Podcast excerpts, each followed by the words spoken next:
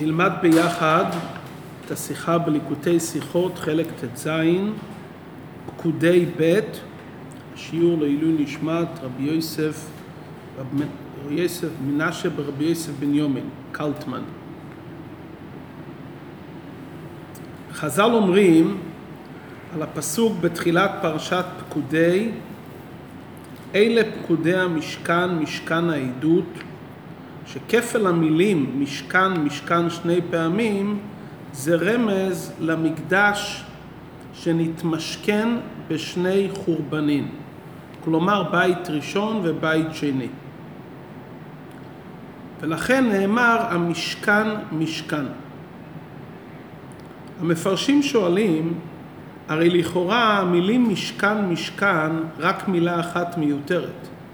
הרי משכן פעם אחת צריך לכתוב לגופו של עניין. אז איך אפשר לדרוש שיש כאן איתור פעמיים משכן משכן? אלא כוונת הדברים שיש כאן רמז במילה משכן מלשון משכון. כלומר, הפסוק מדבר על המשכן, אבל הפסוק גם מרמז על בית המקדש, שבית המקדש בעצם זה רק משכון שנלקח, אבל הוא יחזור. ומדוע בית המקדש יחזור? מכיוון שזה משכון. הספורנו מבאר שהפסוק אלה פקודי המשכן מביע את מעלת חלקי וכלי המשכן, שהם לא נפסדו. כדברי חכמינו על הפסוק עצי שיטים עומדים, עומדים לעד ולעולמי עולמים. ולא נפל דבר מכלי המשכן ביד האויבים. ומדוע זכה המשכן שאף אחד מכליו ומקרשיו לא ייפלו בידי האויבים ויאבדו? מכיוון שזה משכן העדות אשר פוקד על פי משה עבודת הלוויים ביד איתמר ובצלאל, בזכות כל המעלות האלו שרתה שכינה במעשה ידיהם ולא נפל מאומה מהמשכן ביד אויבים. לאידך, מקדש ראשון שלא היו בו את אותם מעלות שהיו במשכן שנבנה על ידי משה, למרות ששרתה השכינה במשכן ראשון, חלקיו נפסדו ונפל בסוף הכל ביד אויבים. ועל דרך זה מקדש שני שלא היה בו את אותם תנאים שהיה אפילו בבית ראשון, לכן לא שרתה בו השכינה באופן מלא, ולכן זה נפל בידי אויבים. וההסבר לכך, הרי המשכן נבנה על ידי משה, ומעשה ידי משה נצחיים, ולכן ברגע שנבנה מקדש ראשון, נגנז אוהל מועד, קרשיו, קרסיו, בריחיו, עמודיו ואדניו, כפי שנאמר בפרשתנו, אשר פוקד על פי משה, מכיוון שמעשה ידי משה נצחיים, לכן כל חלקי וכלי המשכן נשארו נצחיים לעד. המעלה הזו שיש במשכן ביחס לבתי מקדשות, רואים את זה לא רק בפשט הפסוקים, אלא גם מצד הרמז של הדברים, צריך לומר שגם בתי המקדשות יש בהם מעין הנצחיות שהיה במשכן. כי סוף כל סוף המקדש הוא המשך למשכן. והתורה מרמזת במילים משכן על המקדש, הן על מקדש ראשון והן על מקדש שני. שלכן נאמר פעמיים משכן משכן. מה זה משכון? משכון לא נאבד, לא נפסד. המשכון עובר מרשות, ה, מרשות המלווה, זה עובד ועובר באופן זמני ברשותו של המלווה. כלומר, למרות שזה שייך לבעל הבית, באופן זמני זה נמצא אצל המלווה. אבל בוודאי שהוא יחזיר את החפץ. כך גם הבתי מקדשות שנחרבו, אין הכוונה לומר שהתבטל המציאות שלהם לגמרי, חס ושלום, אלא הם רק בגדר משכון. סוף כל סוף המקדש עצמו, גם מקדש ראשון ושני שנחרבו, יושבו לעם ישראל. אם כן, מה בכל זאת ההבדל בין המשכן לבתי מקדשות?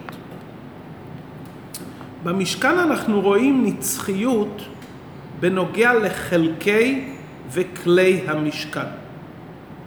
בנוגע לקדושת המקום בו המשכן היה, אין קדושה במקום המשכן, כי הרי המקדש הלך ממקום למקום. הקדושה הייתה בכלים, אבל לא במקום. בית המקדש לאידך, יש קדושה במקום, כפי שהרמב"ם כותב שהמשכן שעשה משה היה לפי שעה, וכיוון שנבנה המקדש בירושלים, נאסרו כל המקומות כולן לבנות בהן בית להשם ולהקריב בהן קורבן. ואין שם בית לדורי הדורות, אלא בירושלים בלבד ובהר המוריה. והרמב"ם מביא על זה את הפסוק, זאת מנוחתי עדי עד ירושלים. כלומר, מקום המשכן זה משהו זמני, והיה מתהלך באוהל. בית המקדש זה מקום קבוע להשראת השכינה לדורי דורות.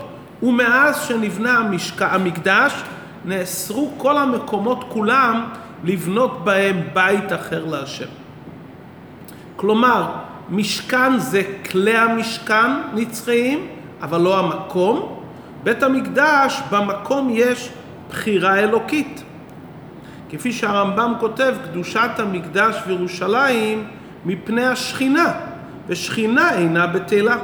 ולכן, למרות שבית המקדש הראשון והשני חרבו, אבל מכיוון שבעצם מקום המקדש הוא נצחי, לכן הקדושה היא לא רק במקום, אלא יש מעין הנצחיות שישנם בחלקי המשכן, יש מעין זה גם במקדש.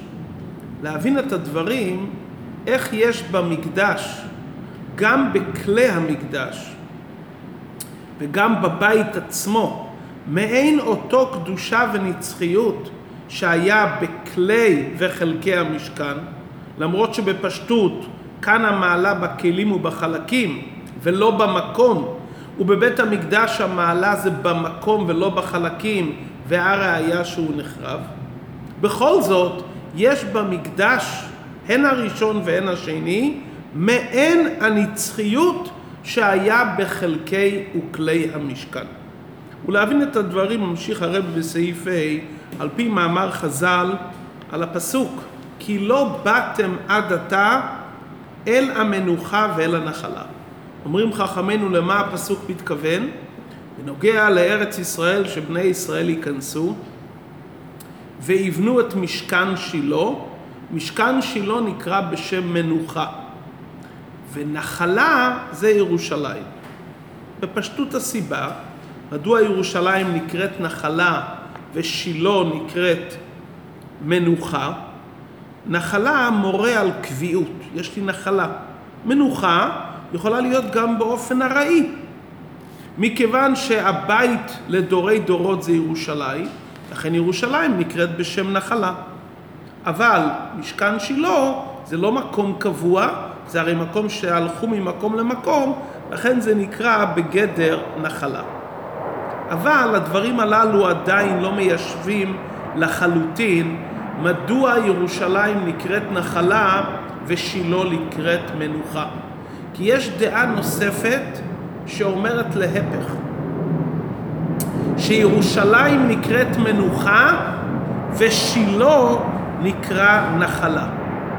בהכרח לומר שיש מעלה במנוחה ביחס לנחלה ויש מעלה בנחלה ביחס למנוחה ויש בזה מה שאין בזה. ביור הדברים. כפי שאמרנו, המעלה של המשכן זה כלי המשכן שהם נצחיים. המקום לא היה מקום להשראת השכינה, זה היה מקום זמני, הוא נקרא אוהל. המקדש, במקום המקדש יש קדושה נצחית. עצם הבניין, החלקים שלו נפסדו. שתי המעלות הללו שהן מעלות שונות, הבחירה במקום, שזה בית מקדש, ונצחיות הכלים שהיה במשכן, זה בעצם ההבדל בין מנוחה לנחלה. מה זה מנוחה? מנוחה קשורה עם האדם. האדם נמצא במצב של מנוחה, לא במצב של טלטול ממקום למקום. כדי שהאדם יהיה במנוחה, זה תלוי במצב הנפשי שלו וגם במצב של כלי האדם שמיטלטלים איתו יחד. אנחנו רואים שכלי האדם משפיעים עליו. יותר מאשר הדירה שלו. הכלים גורמים לאדם מנוחה.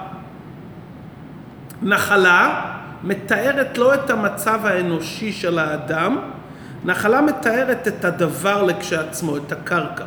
כשאנחנו רוצים לדבר על הקרקע, על הבית, על המציאות של העניין, אתה אומר זו נחלה. כשאני רוצה לדבר על האדם, אני אומר האדם נמצא במנוחה. לכן, משכן שילה היה בחלקו עשוי מאותו משכן שעשה משה. לדוגמה, המנורה הייתה מנורה של משה, ובוודאי כל הכלים האחרים, כי רק כשנבנה בית ראשון נגנז המשכן. אבל כל זמן שהיו במשכן שילה קרוב ל-400 שנה, היה משכן של משה רבינו. כמו שהרמב"ם כותב, בנו שם בית, פרסו יריות המשכן. אז המעלה שלו זה מנוחה, כי הנצחיות של הכלים שהם לכאורה דברים שמיטלטלים, והאדם מגיע למצב של קביעות בשילה, אז רואים את הכלים הנצחיים שעשה משה רבינו, זה נותן לאדם מנוחה, ולכן בשילה עם ישראל הרגישו מצב של מנוחה. מצד המציאות של האנשים והכלים שהיה להם את הכלים הנצחיים של משה רבינו, הם היו במצב נפשי של מנוחה. בית המקדש, שכבר לא היו הכלים של משה רבינו, אבל היה כאן מקום שנבחר על ידי השם, מתאים לומר נחלה, כי נחלה מבטאת את עניין המקום. וההסבר הפנימי לזה פשוט. מעשה ידי אדם תמיד מוגבל. הנברא הוא מוגבל. אדם לא יכול לפעול עניין של נצחיות. רק מה שהקדוש ברוך הוא עושה לבד יכול להיות נצחי. לכן, המקדש שחלקיו נבראו, נבנו על ידי אנשים, בלשון הזוהר בניין של ברנש, לא יכול להיות שיהיה נצחיות למקדש, כי זה נברא, נבנה בידי אדם. אבל מקום המקדש לא קשור עם בני אדם, מקום המקדש זה בחירה אלוקית. המקום אשר יבחר השם אלוקיך לשכן שמו שם. קדושת המקדש מצד השכינה ושכינה אינה בטלה. כלומר, לא מה שבנו את המקדש פעל את הנצחיות של השראת השכינה במקדש. זה היה רק הכנה כדי שאותו מקום שהשם בחר יהיה מוכשר להשראת השכינה. אבל השראת השכינה במקדש לא באה כתוצאה מבניין אנושי, השראת השכינה במקדש באה כתוצאה מבחירה אלוקית במקום, ולכן המקום הוא מקום נצחי. במשכן להפך. השראת השכינה במשכן לא באה מצד בחירת השם במקום. לא היה בחירה במקום של המשכן, הרי המשכן הלך ממקום למקום. מה גרם את הקדושה במשכן? לא בחירה אלוקית במקום המשכן, אלא זה שעשו את המשכן ועשו לי מקדש ושכנתי בתוכם. ברגע שבטל העניין של העשייה, אז בטל גם ה"ושכנתי". אבל חלקי וכלי המשכן היו מעשה ידי משה. ומשה רבינו עליו נאמר עבד השם, עבד נאמן. כל המציאות של העבד זה מציאות האדון, בפרט לפי איך שלמדנו מה שקנה עבד קנה רבו. כלומר, לא שהעבד קונה קודם לעצמו ואחר כך מקנה את הדברים לרבו, אלא מלכתחילה, מכיוון שהעבד כל כך בטל לאדון, כל מה שהוא קונה מלכתחילה קנה רבו. ולכן מעשה ידי משה שהוא עבד השם הם נצחיים לחלוטין. לכן הנצחיות בכלי המשכן כי זה לא בניין אנושי, זה בניין דקודשא בריחו שעובר דרך ידי משה. משה בטל להשם לחלוטין, מה שהוא עושה זה לא נחשב ידיים שלו, זה עשייה אלוקית ולכן כלי המשכן לא נאבדו, לא שלטה בהם יד אויבים, הם נגנזו. זה גם הסיבה שהשראת השכינה במקדש הייתה בזכות דוד המלך. חז"ל אומרים שלאחר ששלמה המלך התפלל, השם אלוקים אל תשב פני משיחך, זכרה לחסדי דוד עבדך, רק אז היה ביכולתו להכניס את הארון לבית קודשי הקודשים ושרתה השכינה בבית. מה הסיבה ששלמה היה צריך להזכיר את חסדי דוד אביו ורק אז השכינה שרתה והוא הצליח להכניס את הארון לקודש הקודשים? מכיוון שהיה צריך לפעול את השראת השכינה באופן נצחי, גם ההכנה האנושית הייתה, הייתה צריכה לעשות הכנה אנושית שהיא דומה למשה רבינו. מי הדמות שדומה למשה רבינו? כמו משה רבינו שהוא עבד השם, ולכן המעשה ידי משה נצחיים, דוד המלך, שגם עליו נאמר עבד השם. וכפי ששלמה אמר בתפילה, זכרה לחסדי דוד עבדך. מצד זה המעשה של דוד המלך גם נצחיים ולא שלטו בהם אויבים כפי שהגמרא אומרת. לפי זה אפשר להסביר איך המושג מנוחה קשור גם עם ירושלים. עד כאן הסברנו שמנוחה זה שילה כי זה המשך של מעשה ידי משה, ונחלה זה ירושלים, בחירה אלוקית במקום. אבל כשמעיינים בספר התהילים, והרמב"ם מביא את זה להלכה, אנחנו רואים שהתואר מנוחה נאמר לא רק בנוגע לשילה, אלא גם בנוגע לירושלים. נאמר בפסוק בתהילים, בחר השם בציון, זאת מנוחתי עדי יד. לפי דברינו היו צריכים לומר, זאת נחלתי עדי יד. כי ירושלים זה נחלה, שילה זה עניין של מנוחה. הפסוק אבל מדבר בנוגע לבית המקדש השלישי. בית המקדש השלישי יהיה בו את שתי המעלות. זה גם יהיה נחלה, כי זה מקום השכינה, בחירה אלוקית, וגם זה יהיה מנוחה. הנצחיות של בית השלישי יהיה לא רק במקום, כמו בית ראשון ושני. גם הבניין עצמו יהיה לו קיום נצחי.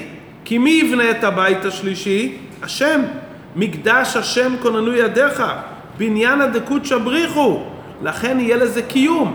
אז הבית השלישי הוא לא רק שהוא יהיה נחלה במקום שנבחר מהשם, אלא גם הוא יהיה במנוחה נצחית, מכיוון שאנשים ישתמשו בכלים ובבניין, שהבניין הוא בניין אלוקי ולכן הוא בניין נצחי.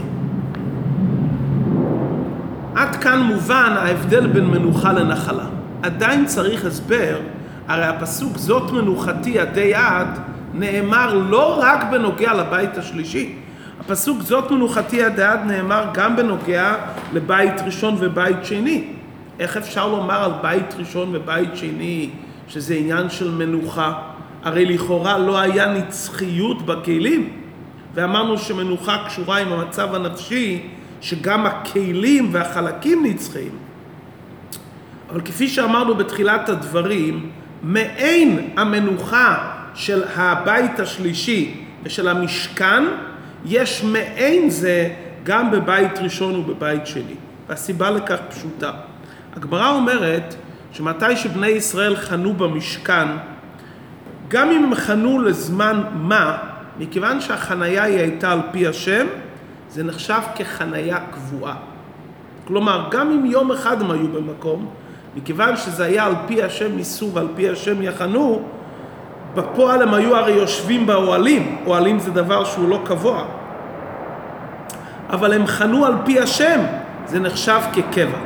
כלומר, אם אתה חונה באוהל על פי רצון השם, זה נחשב קבע.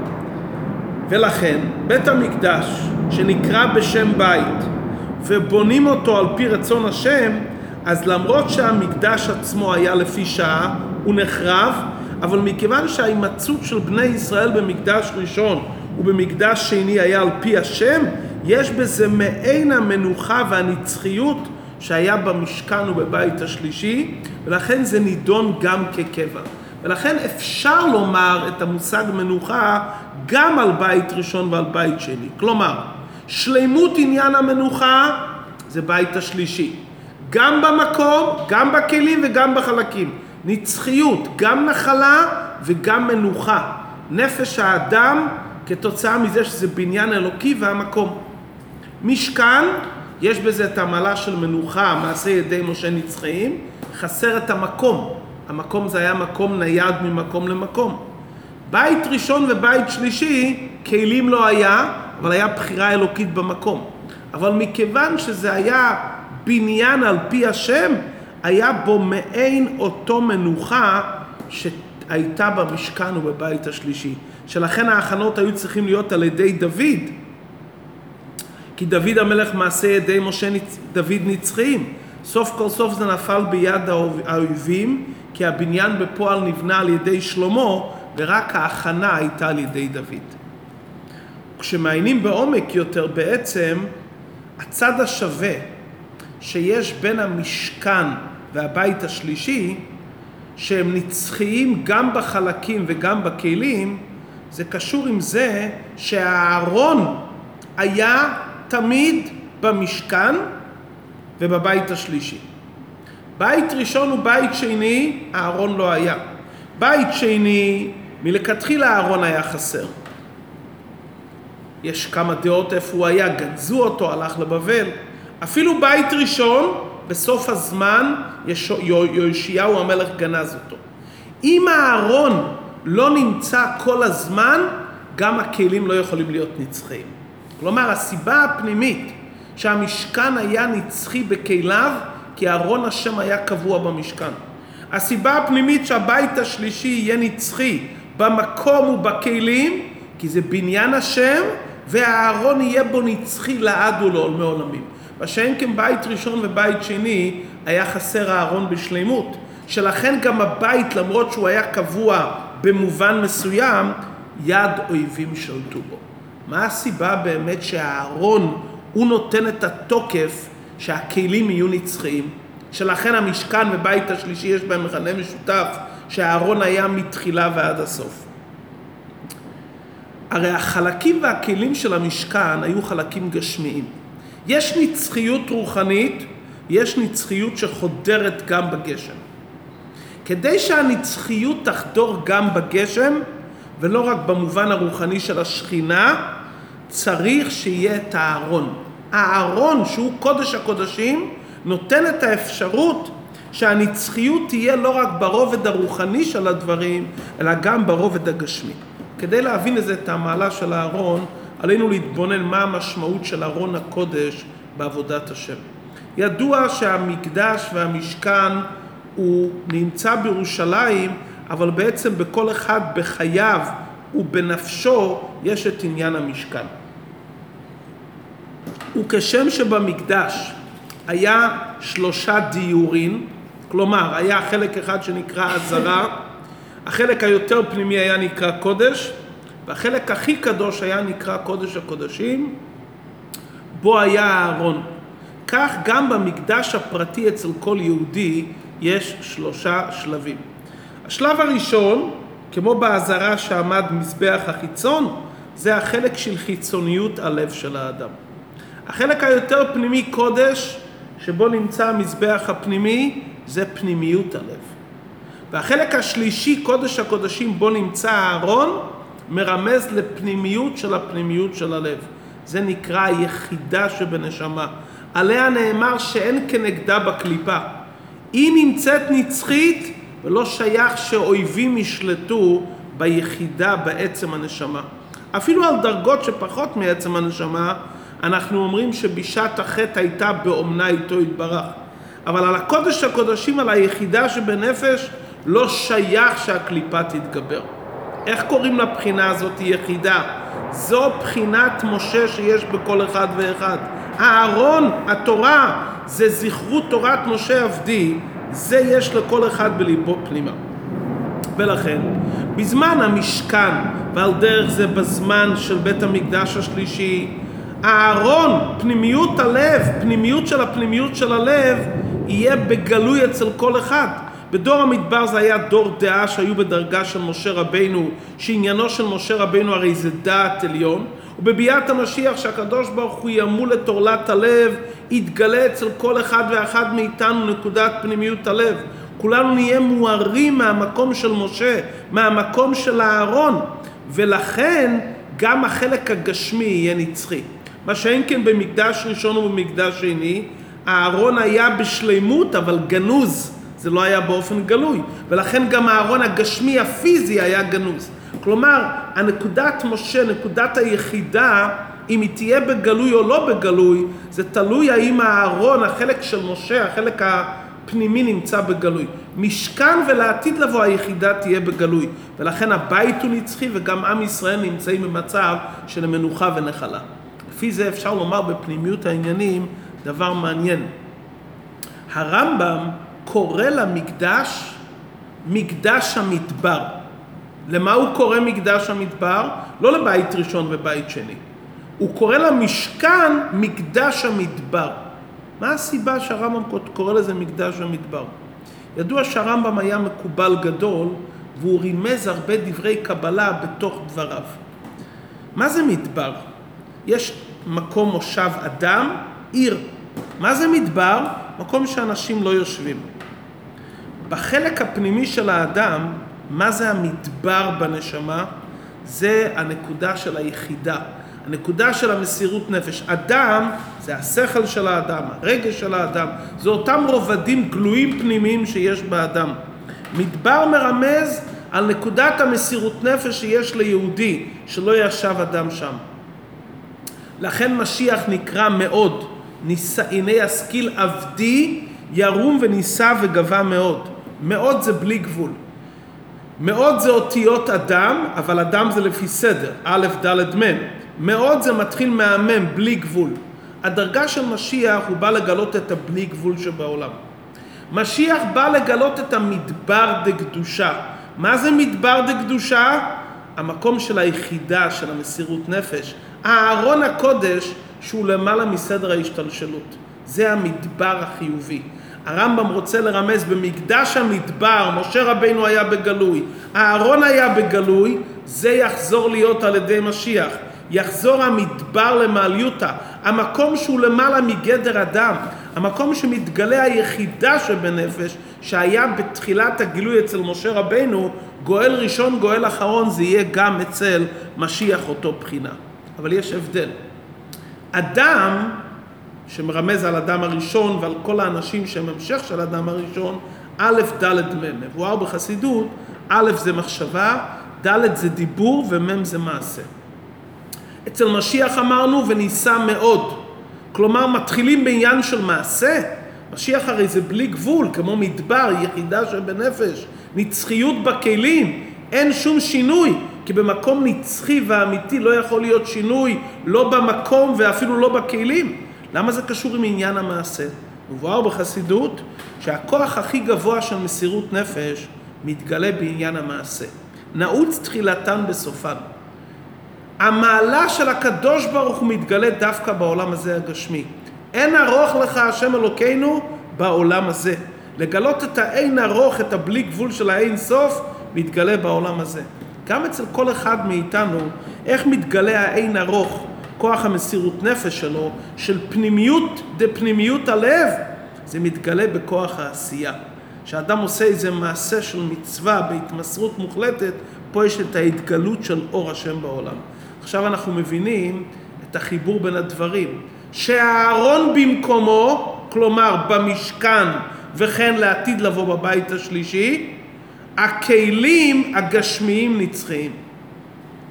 העומק רום, הדרגה הגבוהה ביותר, שמבטאת את הארון, את היחידה שבנפש, איפה היא מתגלית הנצחיות שלה? לא רק ברובד הרוחני. הרובד הרוחני היה גם בבית ראשון ובבית שני. אבל אם זה באמת הארון בהתגלות, הנקודת היחידה בהתגלות, זה מתגלה דווקא בעניין של עשייה, בנצחיות שתהיה בכלים ובבית, בבית השלישי, שהוא יהיה בית נצחי בגשמיות לעד ולעולמים. חיבור של הבלי גבול של הארון, של היחידה, זה מתגלה במקום הגשמי של בית גשמי, בנצחיות גשמית, בקרוב ממש.